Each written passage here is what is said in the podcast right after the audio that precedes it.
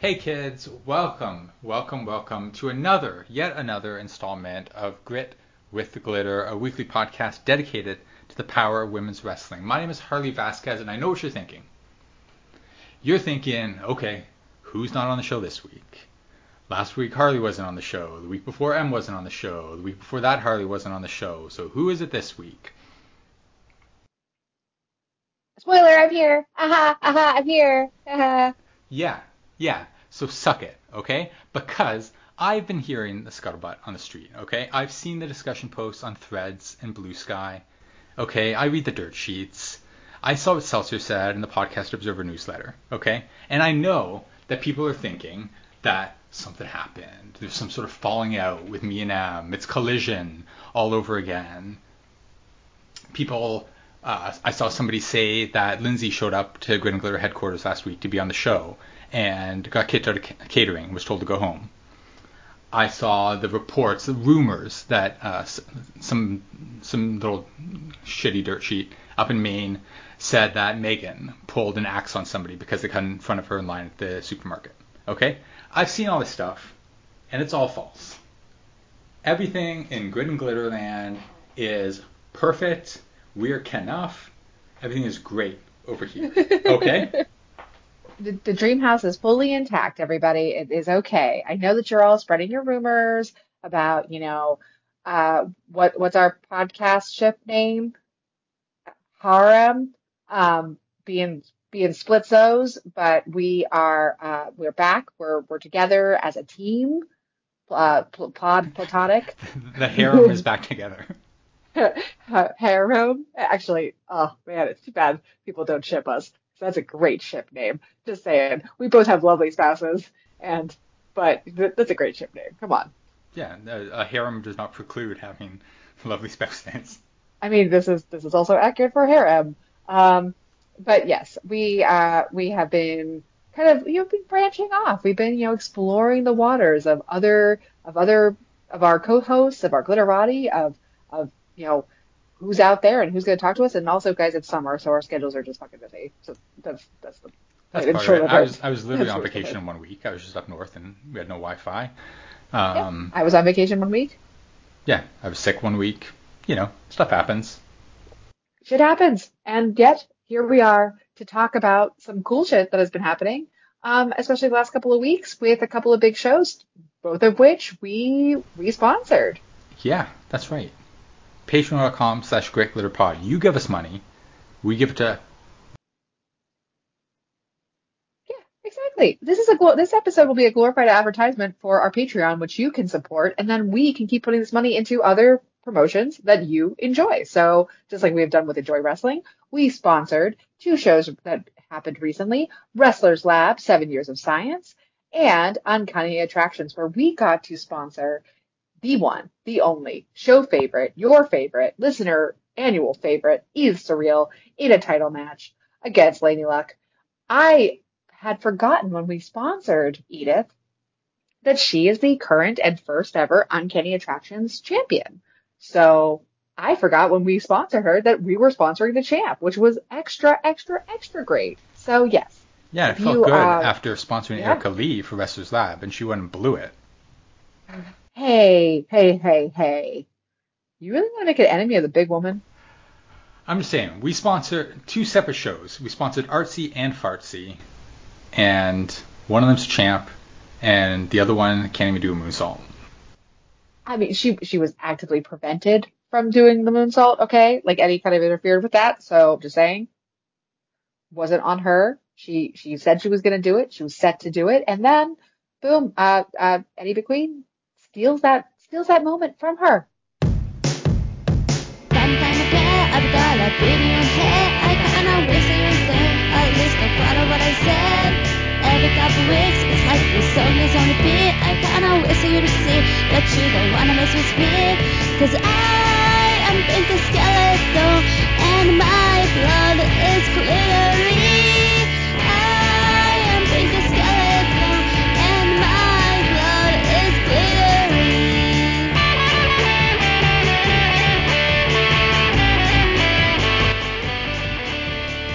This is Grit and Glitter. This week we are going to chat a little bit about Wrestlers Lab, Seven Years of Science and Uncanny Attractions, Drags and Dropkicks 3.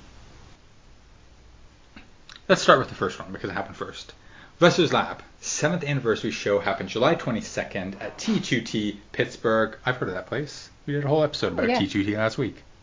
That's right. We just happened to have recently done that, and I happened to be at this show. I didn't get to make it to the first Wrestlers Lab show at at 880, unfortunately. Um, I was like sometime last year around the same time, but this year, um, I there was nothing keeping me from getting there, especially when the title match between Eel O'Neal and Erica Lee was announced. I absolutely had to be there. But that was my first time at 880 and for a wrestling show, and gotta say, if you if you have listened at all to you know me and Don talk about it, if you listened to last week's episode where we talked about the general vibe there, um, you'll get that feeling when you watch the Wrestlers Lab show. Yeah, Rosie the ref was actually on the show, refing it up. That's right. That's right. One and only cute ref. She was there. Yeah, this show is now available to stream in its entirety on YouTube. So come on, no hesitation. What more do you need? It's right there. And a bunch of our favorites up and down the card, as you would expect with something like this. Opening match, we had the Outfielders defeating the Rep to capture the Collaborative Championship. Tag Team Champs, Mr. Uh, Weber Hatfield himself, and the very first guest ever on this podcast, Shay McCoy. Yeah, you know, every time I, I see Shay McCoy on a on a show that we have sponsored, it makes me extra happy just thinking like, you know, before before other wrestlers gave us a chance, she was the first one to say, okay, I'll do your weird podcast. And for that, we'll forever be grateful. Our first guest for us, and her first podcast for her. Yeah, you know, we were both entered this life of babies, little little crawling infants, and now one of us is a title holder. And spoiler alert, it's not me and Harley. As cool as our T-shirt with the design is, we actually do not currently hold any belts. Yeah, we have a little illustration of us holding the G and G tag titles, but those aren't uh, a reality yet. Those don't exist yet. One day, friends. One day. Yeah. So overall, like, how do you feel about how do you feel about this match? How do you feel about this show, Harley? Because I was there in person. I've already kind of talked about it on the show. I'm kind of curious how you felt about this one. Yeah, the show overall was great. As I said, like every, like people up and down the card that I love. Opening with a tag team that I love, winning the tag titles is always great. And it was a real full circle moment, I know, for the collaborative championship because it was supposed to be Weber and Shay versus the Rep to crown the first tag champions well over a year ago. But Weber was injured at the time, so the Rep ended up beating Shay and Athron Amada to win the titles. And now, like a year and three months later, Weber's back with his cousin and they managed to win the titles that maybe they should have won back in the spring of last year. Yeah, I mean it was a big moment. It was a really fun one to start off the to start off the show in general because Shay and Weber are so um, like over with the crowd. I mean, and it, it it always is nice to start a show off with a title change. I kind of love that because it just like it, it's a really big thing to happen right off the bat. So yeah, we were like kind of sucked in right off the bat with this uh, with this match. Um, also, lots of really fun t- moments with this one. Lots of chances for Shay to, sh- to shine in this one. Um, and it kind of it was a nice like joyous beat before we get you know inevitably a uh, a heel or I, I, guess kind of a heel, uh, big strong surly ish guy taking on Abs, who you can't help but root for. Yeah, I don't know if it's. I don't want to I, I don't want to attribute. Sorry, uh, go back to the first match for a second. I don't want to attribute or give all the credit to Chikara, but I feel like whenever I see the former Chikara people out, like out, quote unquote, out in the wild now, the outfielders, Edith, people like that, I feel like these people have such strong personality in the ring in a way that a lot of other people don't. Like you see Weber and Shay in the ring and I don't know, they just have they have like a charisma. Maybe that maybe it's a coincidence. Maybe it's just the the individuals themselves. But it feels like they project in a way that certain other wrestlers don't. And I want to assume that's the Chikara influence. Yeah, I I do think it's probably somewhat. Um, I do feel like there's just something that kind of sets a Chikara trained wrestler apart. And I, I don't even really know what it is. Like there's, there's some element to their wrestling. There's some element to their presentation. There's some, I don't know. I, I hate to even call it a polish. It's, there's just a quality there that I feel like is, I don't know. I feel like you can spot a Chikara trained wrestler. There's always a little, there's always a little bit of like a wink and a nod, like a little bit of a tongue in cheek to things, even when it's serious. Like, you know, it's a serious tag match, and like it's not a comedy match, but they're still like Weber and Shay are still projecting their personalities. They're still having fun in there. I think of the same with um. We're gonna jump all over the place probably with this one because a lot of the people on both shows. But in the main event of the Uncanny Attraction show with Eve Surreal versus Laney Locke, you know, they're doing the wave in the ring, the two of them. It's that kind of like there's always a, there's like a little bit of humor to things, which is just my vibes and my personality. So like it really works to me with these. Yeah, people. you know what? There's a playfulness in a Chikara wrestler's training that like is it kind of in it like kind of bred into the way that they wrestle. There's always an element of playfulness, and I really appreciate that because while I can get down with some like hardcore wrestling, I can get down with some like straight up technical wrestling. I can get down with that like that really straightforward is there's going to be a part of me that always is going to gravitate to wrestling that has that bit of weak, that has that bit of like presentation, performative, like like laugh to it. And I do think that playful is the word to me because while it's good wrestling, it's quality wrestling, like no one can argue with that there is an element to it that, that is a little loose, that's a little more performative. I don't even want to call it comical. I want to call it like there's just something that isn't isn't totally deadpan grounded about wrestlers who who have trained in some form or another which who trained with Chikara. And I appreciate that. I, it's something that makes me it's something that, that I mourn about the loss of that. I mean, there were so many reasons that it went under, but like I do mourn the idea that there's, you know, I, I want to know what training school is out there that is going to, to give us wrestlers who are going to have that same quality. I know that they're out there. I mean, there's that, that quality doesn't exist solely to people who trained at Chikara, but, you know, it's something that's kind of uniform amongst their trainees. Yeah, the closest the closest air that we had afterwards was Camp Leapfrog, and now that's dead as well, which is yeah. a bummer.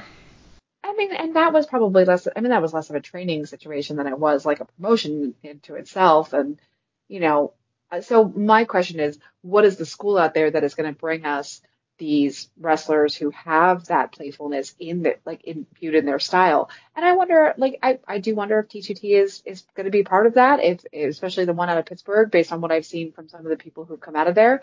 Um, I, I'm, I'm hoping that that's some, something, but again, it's not really akin to their their trainers' styles. So I'm in Chikara, just the product itself yielded that tone that it made sense for their trainees to kind of fall in line with that tone. I don't know what what school slash promotion is going to be doing the same thing. Match on the Wrestlers Lab card was legit. Perfect Perkins picking up a win over Abs, and then Haim versus Alice Crowley. I think this might have been the first time I've seen Alice Crowley. I, I knew I recognized the name, but I mean, Cagematch said she's 20, so she can't have been wrestling that long. I've seen Alice Crowley on a couple of shows on streaming, but I haven't seen her live certainly, and so this was really exciting to get to see her to get to see her live. And it's always interesting. I don't know. On any given night, I'm like, is this crowd going to cheer or boo Ziggy? yeah, I feel like I never it, I never know. I mean, espe- I mean, especially because it was it's so hard because locally she it is hard to keep track of where of what of what she is working as far as face or heel, right? And especially like at Wrestler's Lab, there's still so much connection to enjoy. There's still so much connection to other stuff that's going on. It's like, but in this mode, the minute she comes out in her like ripped from Barbie cowgirl realness uh, gear, you know she's playing pure face because it becomes Barbie versus the brat. and no one's rooting against Barbie, especially when um, this show was filmed on the weekend that Barbie opened. So, and everyone know if you know Ziggy Haim, if you know, you know, she is a big, big, big dedicated Barbie fan. So this all worked up to what was inevitably a, a huge face moment for Ziggy. Yeah, I mean, this could possibly be the plot of Barbie 2, because this match was basically Barbie versus Bratz. Yes, that's true. Yeah. It was super, super fun to watch. It was great to get to see it on Barbie weekend. Um, I had been having like a, a like a lost weekend when I went to see this show, so I had seen Barbie the night before with a bunch of people, and it was like still in my brain. I was having this like Barbie lost moms weekend, and getting to see her in that moment in that gear and everything. It's just fantastic. Alice did a great job playing the heel, playing the, the bratty, like, you know, dark hued heel. And yeah, this match was a lot of fun. Fairly quick. And uh, it was fun to see Alice Crowley in action in person. She is she is young, but she is super promising. In the world of men's wrestling, we had Trevor Aeon win the Fortune 14 Battle Royal to earn a future Wrestlers Lab Championship match. And we had MV Young and PB Smooth picking up a win over Andy Brown and Ryan Mooney.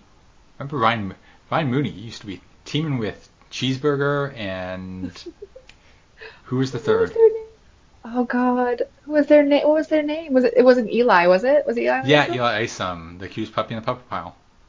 Yes. What were they? The Shinobi Shadow the Squad. Shadow Squad. Thank yes. you. Now he is a oh. rabbit daddy instead. Yeah, it was Dinger Daddies versus Rabbit Daddies. So daddies versus daddies. All the daddies are fighting. Yeah, and uh, MV Young picked up the win, so he is clearly the dad of Pittsburgh as well as the king of Pittsburgh. Well, you know, MV's had some rotten luck recently, losing all his belts and everything, and hopefully he gets some. Maybe he, you know, gets a tag run here. then the Enjoy Championship on the line in Wrestlers Lab. That's always fun when uh, champions show up in other promotions to defend their titles. Yes, yeah. Uh, this one. So going into the show, Don Hallowell and I um, made a guess that this would be match of the night, and no shade against Eel and Erica, their match is fantastic. Spoiler, it's great, but gotta give it to Edith and Travis.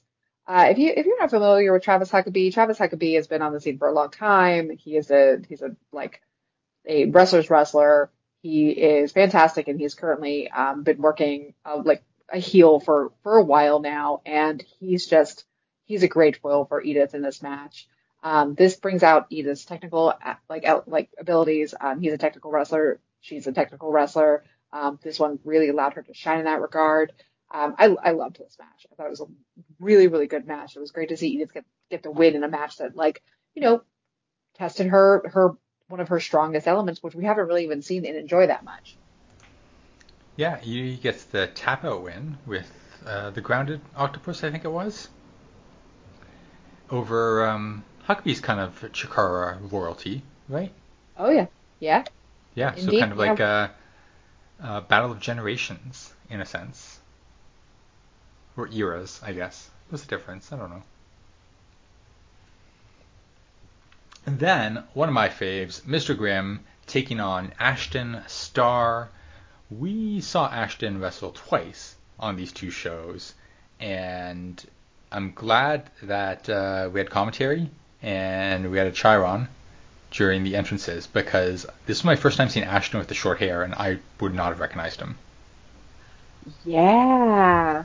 I'm used to the long, flowing, like um, Butch versus Gore hair the only reason the only reason I I recognize it because I saw Ashton's like post after kind of, kind of getting freshly shorn, and I actually think they might have been in a show that I watched like right after they got their haircut.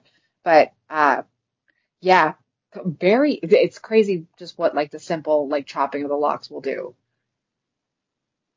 Yeah, I'm not doing it for a while. My hair is down past my shoulders now. It's the longest it's been in my life, and I'm clinging to it. Oh, amen. I'm there with you, man. I I haven't cut my hair since since last September. Like I've been getting trims and everything for the first time. I yeah, I'm with you. I'm absolutely with you. I've been growing my hair out, and it's a it's a weird but interesting journey, and I I'm dedicated to it. Plus, winter's coming. I need the protection. Yeah, I just, I mean, I- it's more, admittedly, it's more fun to have colored hair when you have a lot more colored hair.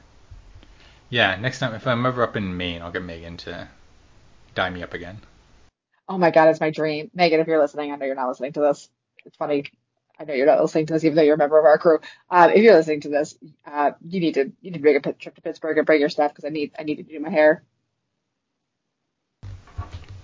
Then the main event at Wrestlers Lab, it was Eel O'Neal with Perfect Perkins in his corner defending Wrestlers Lab Championship against Erica Lee. Erica was undefeated in Wrestlers Lab going into this show. Alas, she is defeated now. Uh, that's a shame. It was a good it was a good streak while it lasted. Heel shenanigans, as you would expect from a goon. Heel heel shenanigans. Perkins puts Eel's foot on the ropes to break a break a pinfall, and then Perkins gets ejected, but then Eel gets the advantage off of the distraction of the the ejection, and Erica taps out to the STF. You know, I really love he, heel eel. I gotta say it. You really it. love Heel O'Neal. Heel O'Neal is uh is I, I really enjoy Eel playing heel. It's mm, this is another one of these situations where I I get it. Like people, some people, you know, some people can wrestle singles. You can wrestle tag teams. You can do what you choose.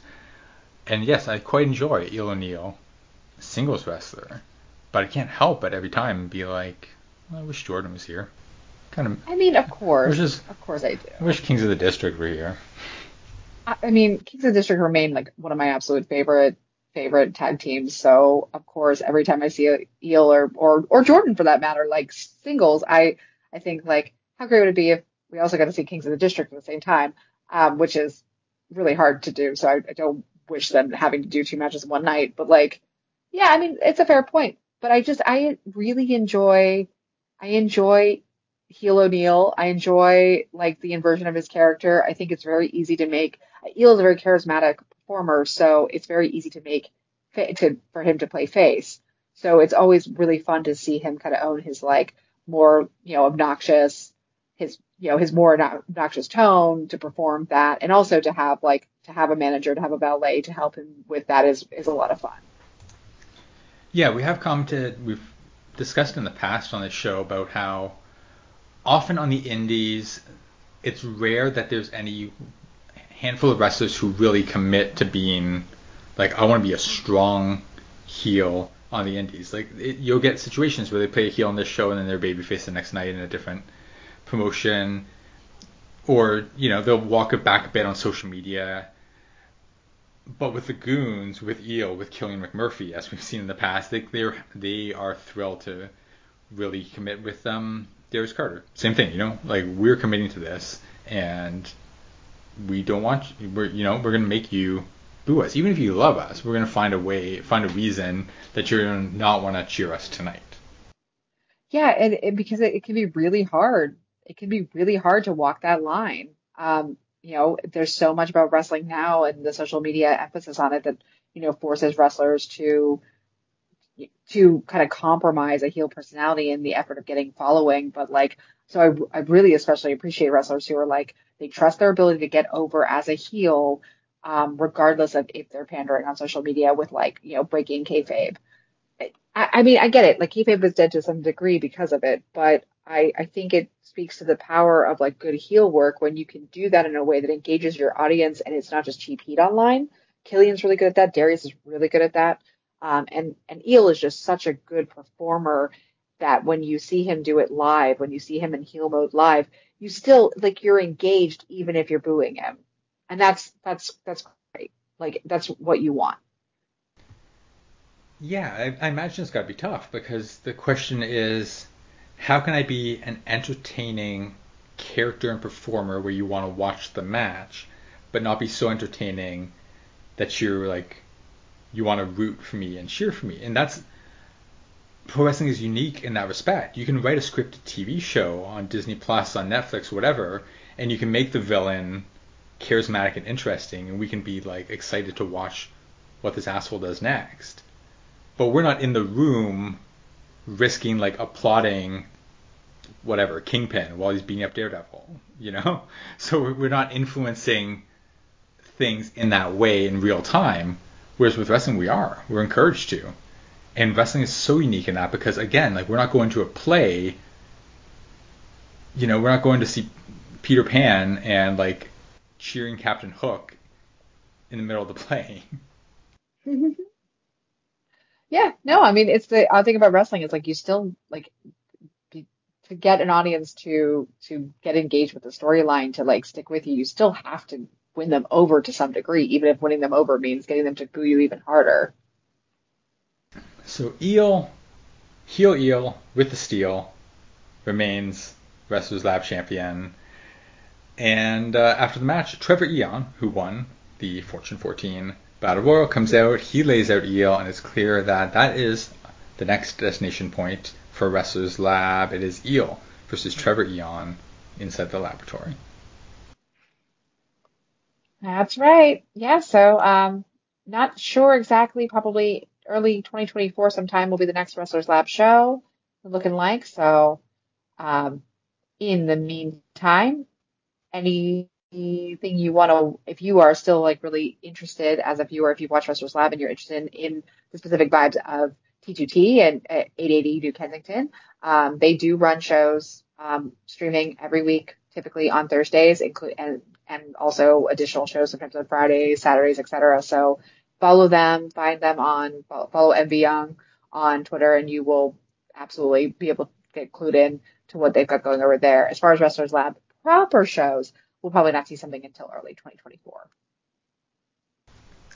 The other big show that we sponsored and watched this week was live this Saturday from the past Saturday from the Highland Lounge in Austin, Texas. It was Uncanny Attractions, Drags, and Dropkicks 3.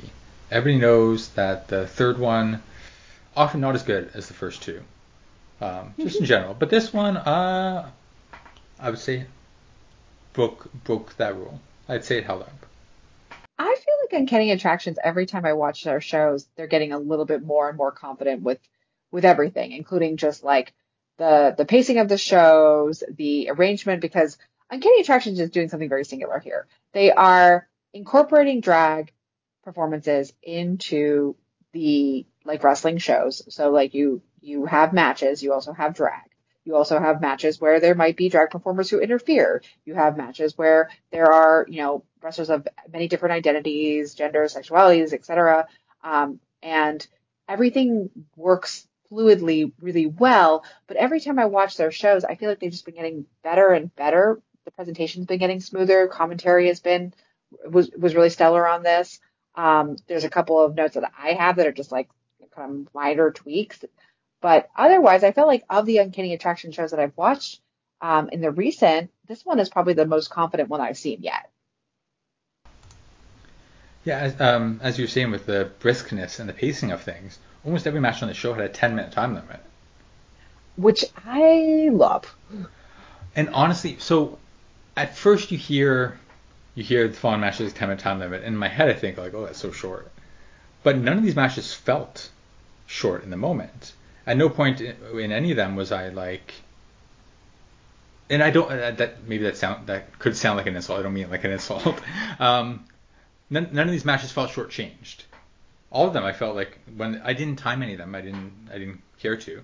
But all of them when they finished, I was like that was a full match. I, I didn't feel like oh that should have got like another 15 minutes. I was like no that was that had to start. It had to finish. It had wrestlers wrestling. I'm quite happy with that performance. Yeah, I I had no issues with any of the time limits on this one. I remember um, when they announced the time the 10 minute time limit for the uh, Space Tiger Jr. versus uh, MV Young match. I was like, oh wow, that feels a little short for an MV Young match at Uncanny just because of his attachment and connection with the promotion. And then it didn't feel like a 10 minute match.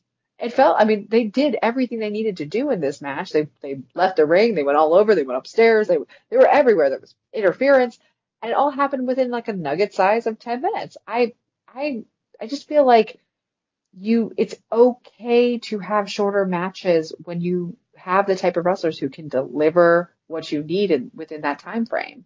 there's been this like idea that the longer the match, the better the match, the more epic the match, and that's not necessarily untrue, but it can be true. But it also doesn't always serve every environment. In a show card, in a card like this one, especially given that you had a bunch of matches and you had uh, drag performances in addition to that, it behooved everyone to kind of keep things concise, but also deliver, and they did both. And like you said, target audiences, right? How many people in the crowd are not you know, wouldn't call themselves wrestling fans. They're there because they're friends with the drag performers, or they're there to support the drag performances like that, or you know, maybe they're even just like, maybe they're old friends or cousins of one of the wrestlers, and they've never been to a wrestling show before, and you put on two nameless dudes with no gimmicks who go out there and wrestle for 36 minutes.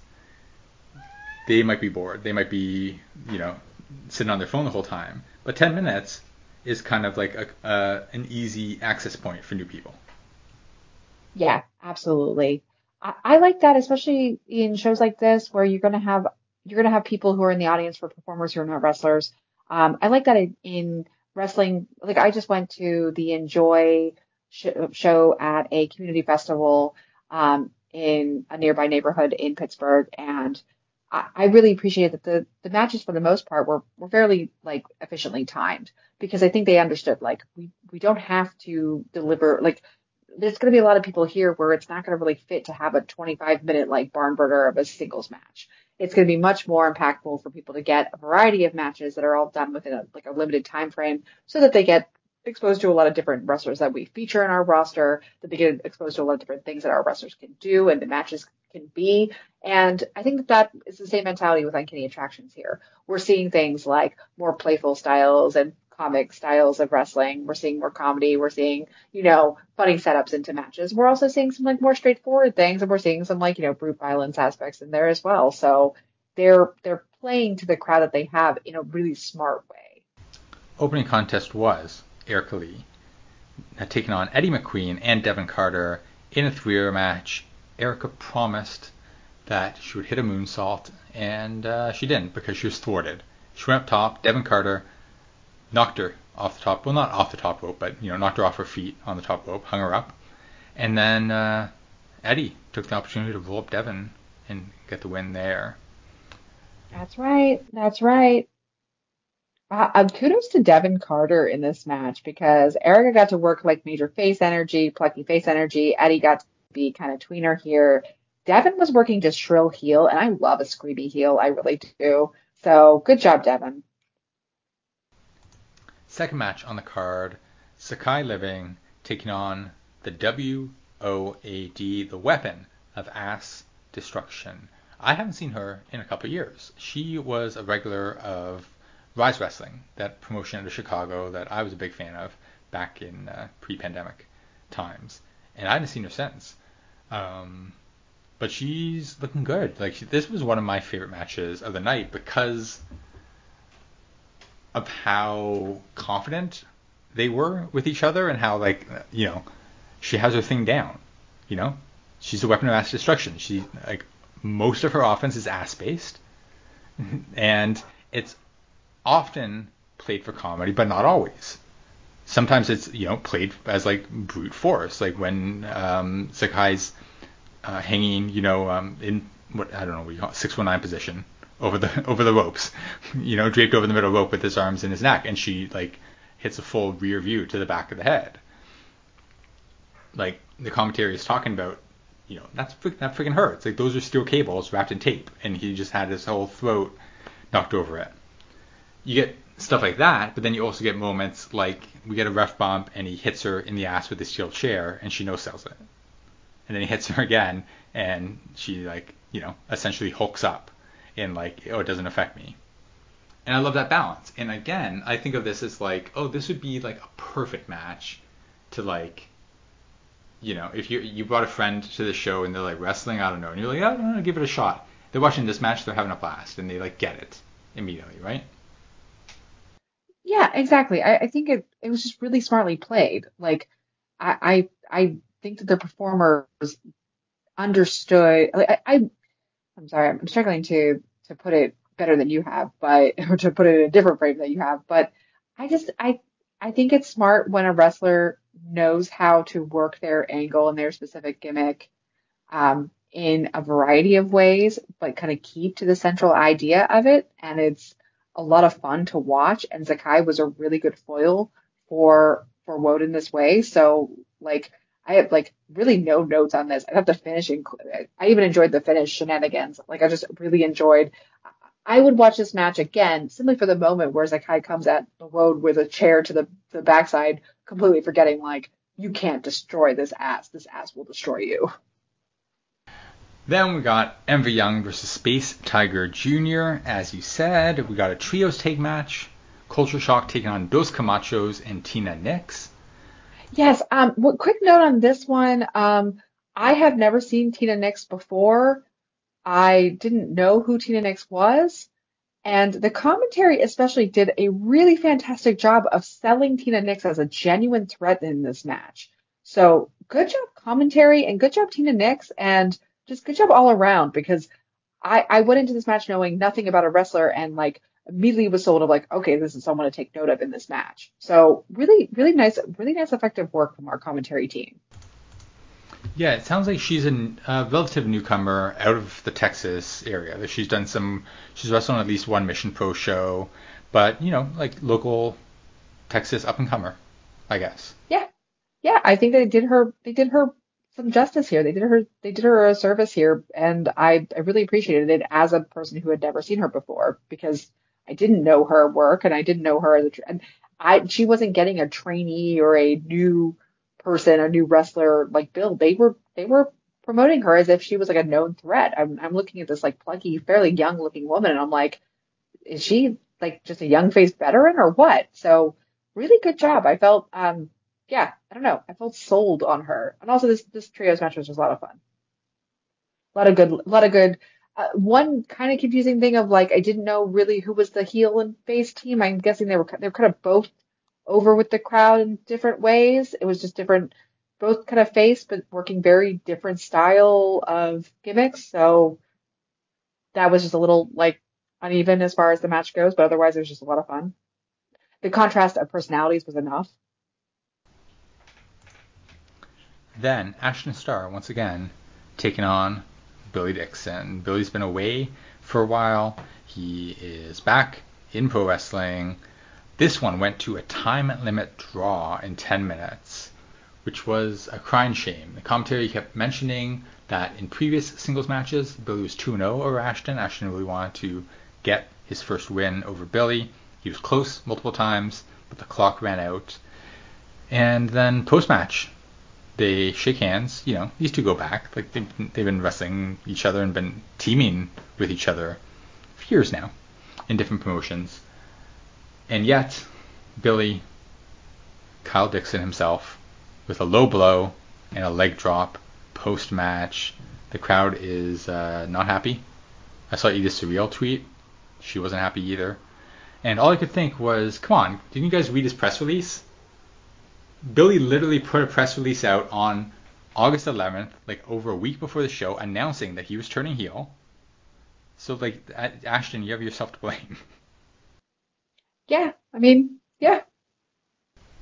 Yeah, come on. Billy, he, Billy put out an actual press release.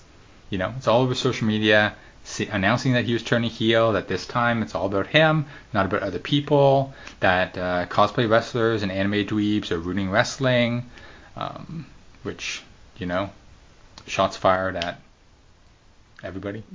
Like most of wrestlers. most of wrestlers. Yeah, so uh, this is it. This is the new heel Billy Dixon. You know, we're on we're on the path. Do we? Oh my God, can you envision a, a 2024 where Billy and Darius Carter are like shaking hands and teaming together? Oh boy. Well, I mean, we've talked, we've long talked about. That'd be Stone Cold and Vince shaking hands, which happened. I mean, we've long talked about the simmering tension between Billy Dixon and Darius Carter. We've yes. long talked about the yes. like the, the the like the love that dare not speak its name. Yes, you. they, I think they both uh, were uh, quite enthralled by you talking about them scruffing each other and the sexual tension within. I mean, just saying, like it's it's all palpable. Guys, you're not fooling anyone. Like, you know, this this story only has one ending. Well, it has a couple different endings, but only has one direction. If you tell them, if you've got my drift, friends, and that is, um, one day you're gonna wake up and realize the person that you needed was in front of you this whole time. But also, if you could pick a common enemy, the enemy of my enemy is my friend. Hmm. Who would that be? Eric and evie Uh, you know? Oh, enjoy. We are booking for you. Hmm. Right now. Speaking of, for the UN championship in her first defense, Edie beat Billy Dixon to become the first champion at the previous Uncanny Attraction show, and now she was defending against the Party Unicorn, Lainey Luck. I like Lainey. I've seen her lots of places. Like she's somebody, she's like an Alex Gracia where she's like all over the place, wrestling everywhere, and she's fun. You know, she she likes to party. She wears a unicorn horn on her head sometimes, and can't go wrong with that. Yeah, that is that is the weirdest, most underwhelming way to, to introduce someone to Lady Luck. L- Lady is a big, big, um, is a fairly big presence on the um, independent women's scene, especially especially when we talk women wrestling in Texas. So you're to see her on those Texas shows. You're to see her in MPW. You're to see her, but but also she has a reputation outside of that too. Like she has been, she she travels the circuit when she. I always take note when she's on a card. So I was excited to see her in this title match. Yeah, and I don't think these two have ever shared a ring before because wrestling is still in a lot of ways indie, wrestling in a lot of ways is still regional. Just you know people's travel schedules. Like it's it's for a small promotion that doesn't have a big fortune at their back. It's cheaper to book people who can drive an hour or two to the show versus flying somebody in and trying to find room and board for them and all that sort of thing. So you still get regional things where people that you see up in the Pennsylvania area, maybe you don't see in Texas all that often, and vice versa. And I feel like someone like Laney, someone like Hyan, Alex Gracia, we don't see up in the Northeast that often. No, you really don't. I would like to. I would like to see Laney. I would like to see Laney out here.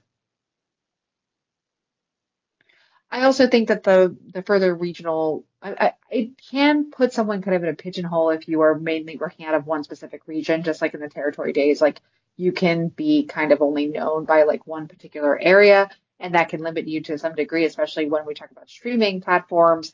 If you're in some, okay, basically put, if you're a woman who is working wrestling in Texas, you're probably mostly on Title Match Network streaming, and Title Match Network compared to IWTV, compared to, to FITE Plus, compared to any number of subscription services at this point, is a little bit lower on the totem pole. It, it's, you know, it's significantly lower on the totem pole. So like you are not getting as many eyes on your appearances as say somebody who is on a, a show that's, you know, a promotion that's consistently streaming on a bigger platform. But there's plenty of shows that you're on that are maybe on YouTube or on other like free streaming uh, like services. So like th- there doesn't have to be a limit there. All this said, it, it does behoove a wrestler to travel outside their region as much as possible and to work promotions that are carried on different streaming platforms as much as possible so that they can potentially increase their fan base by however many fold. Well, Edie retained the title with a tap out win over Laney Luck and uh, Edith Surreal. Speaking of like little, not a press release, but speaking of announcements, she's got a handful of shows coming up in September, um, capping with the next Enjoy Wrestling show on October 7th. And then after that, her appearances are going to be few and far between. She says she will be a defending champion of the Unchampionship and the Enjoy Championship uh, throughout the fall and the winter, at least. But other than that, she's going to be taking a lot of time off from wrestling because she's got a new house, a new day job, and she's getting married. Yeah. Sorry, friends. She's taken. Yeah, she's not. A couple broken hearts She's not joining the harem. Yeah, sorry. She we we we pledged our love and devotion, but she was already her heart was already swayed by another. We're really brokenhearted about it around here. But I know a couple of you uh, had your hearts set on one day becoming uh, Mr. or Mrs. or Mix or uh, the the spouse surreal. Um, and uh, unfortunately, your uh, dreams have been crushed. Sorry about that. Now, as I said, she's wrestling a bit in September up till about October 7th, which is interesting because even by October 7th, we've still got three, four months left in the year. And as we know, wrestling historically is a what have you done for me lately business. So right away, I can't help but wonder how this decision is going to affect her standing in the 2023 Glitter Bombs. Ooh, very interesting. She is the current reigning defending Glitter Bomb champ, favorite wrestler two years in a row, following a two-year reign of Iyo Sky. So, oh, yeah, I don't know. With it's gonna be she's made she's had a good resume so far this year, for sure. She's in contention, but she disappears October 7th. Voting opens beginning of December. That's a good two months and nobody's been seeing Edie wrestle. Time for other people to start building up their resume. Time for Masha Slamovich to win some more championships. You don't know what's going to happen there. This could be, uh, yeah, yeah. This could be the beginning of the end of Edith Surreal, Glitter Bomb, All Star. Oh, it's weird to think about. I hope it's worth it. I hope they're worth it, Edie. Throwing it all away for marriage. I'm, I'm gonna guess it's absolutely worth it. Like 100% worth it. Yeah, I guess probably. Yeah, 100%. Yeah, I guess. oh, yeah, yeah, yeah. Hey, um, one quick thing before we kind of wrap on, Kenny Attractions. I just feel like it behooves me to say this um, as someone watching at home, and I don't know how other people feel about this. So if you watch Uncanny Attractions and you have a feeling about this, or if you're part of Uncanny Attractions, you're listening to this, and you you want to explain or talk or, or have a counterpoint, please feel free to email us, message us on Twitter, message us on Instagram. Let me know how you're feeling. One thing, commentary was great. Commentary was really solid. This whole it was fun having Eddie on commentary for a while. Like commentary is great. One thing I'll say, we don't really need commentary on the drag performances. Um, it wasn't really necessary. I don't know how you felt, Harley, but I felt like it was kind of this super distracting and I, I kept kind of wanting just to get like lost in the performance because the camera work actually was really following the performers as well as they could.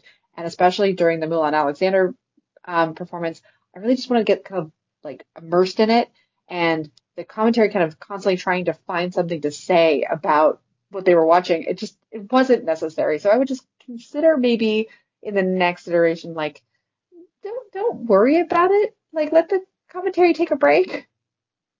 We really don't need we don't need it for those particular performances. I don't know if you felt differently, Harley, but that was like my one thing where I was kind of like, I don't want to mute this because I want to hear the music, but I don't need the running talking very much. I wanted to watch the performance and to experience it as much as possible.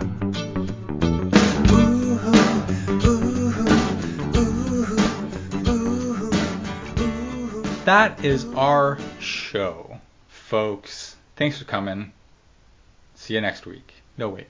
Um, we are Grit and Glitter. You can find us on Twitter, Instagram, or Patreon at Grit Glitter Pod. If you support us on Patreon, you have two options. You can give us a dollar a month. It's nothing. One What's that? dollar. Find a One couple dollar. of quarters in the couch. You guys have quarters in America? I can't remember. Yeah, we have quarters. Okay, but you don't have loonies. We You got, like, you got like one dollar bills still, right? God, I wish we had loonies. That's we do have wild. one dollar bills. A one I dollar bill. I know. What One cent- dollar bill. I got century I got is three this? of- I got three of them in my wallet right now. It's like crazy. And they're all the same color, right? Like the ones and the fives and the tens, they're all like the same. They're all green. Yeah, you know what? It really sucks. Okay, like I go, I'm in any other so country. I'm I'm in any other country, and our and your currency is so beautiful. It's like colorful, and it's got different things on it, and, and some of it's kind of shimmery, and like you get coins that are like dollar values. And us, it's like, okay, well, like here's your green money, and here's your old coins, and have fun. But the coolest thing we have is the Sacagawea dollar. That's like pretty, and it, it's just it's just a gold coin. Like it's nice, but it's like it's not like and it has a cool design on it. Like Sacagawea was awesome, but like yeah, we don't get like cool like pink money.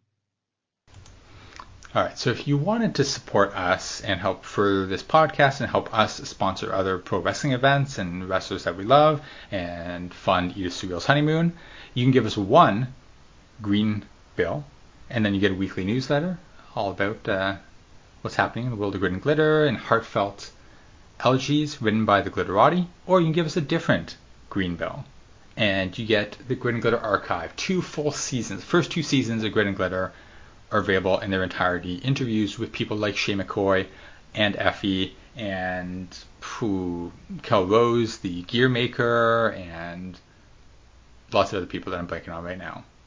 You get that. You get bonus episodes like Women's Wrestling Entertainment, the VIP podcast Em and I do, where we're watching the hit every women's match in WWE history. We're up to 1993.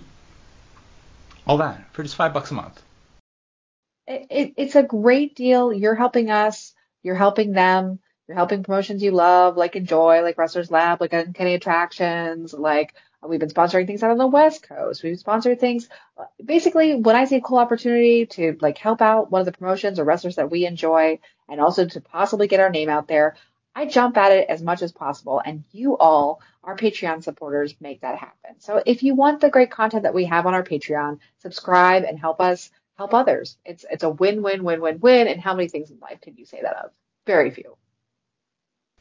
So thank you. Thank you for listening. As always, thank you for following us. I promise, Em and I will be here forever.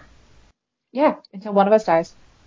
Yeah, and that's not going to happen for at least another couple years, according to the fortune teller that I saw last week. I mean, you know, it's it's touch and go for me. Every week is a is a different struggle, but for the most part, I think I'm uh, I'm, I think I'm here to stay.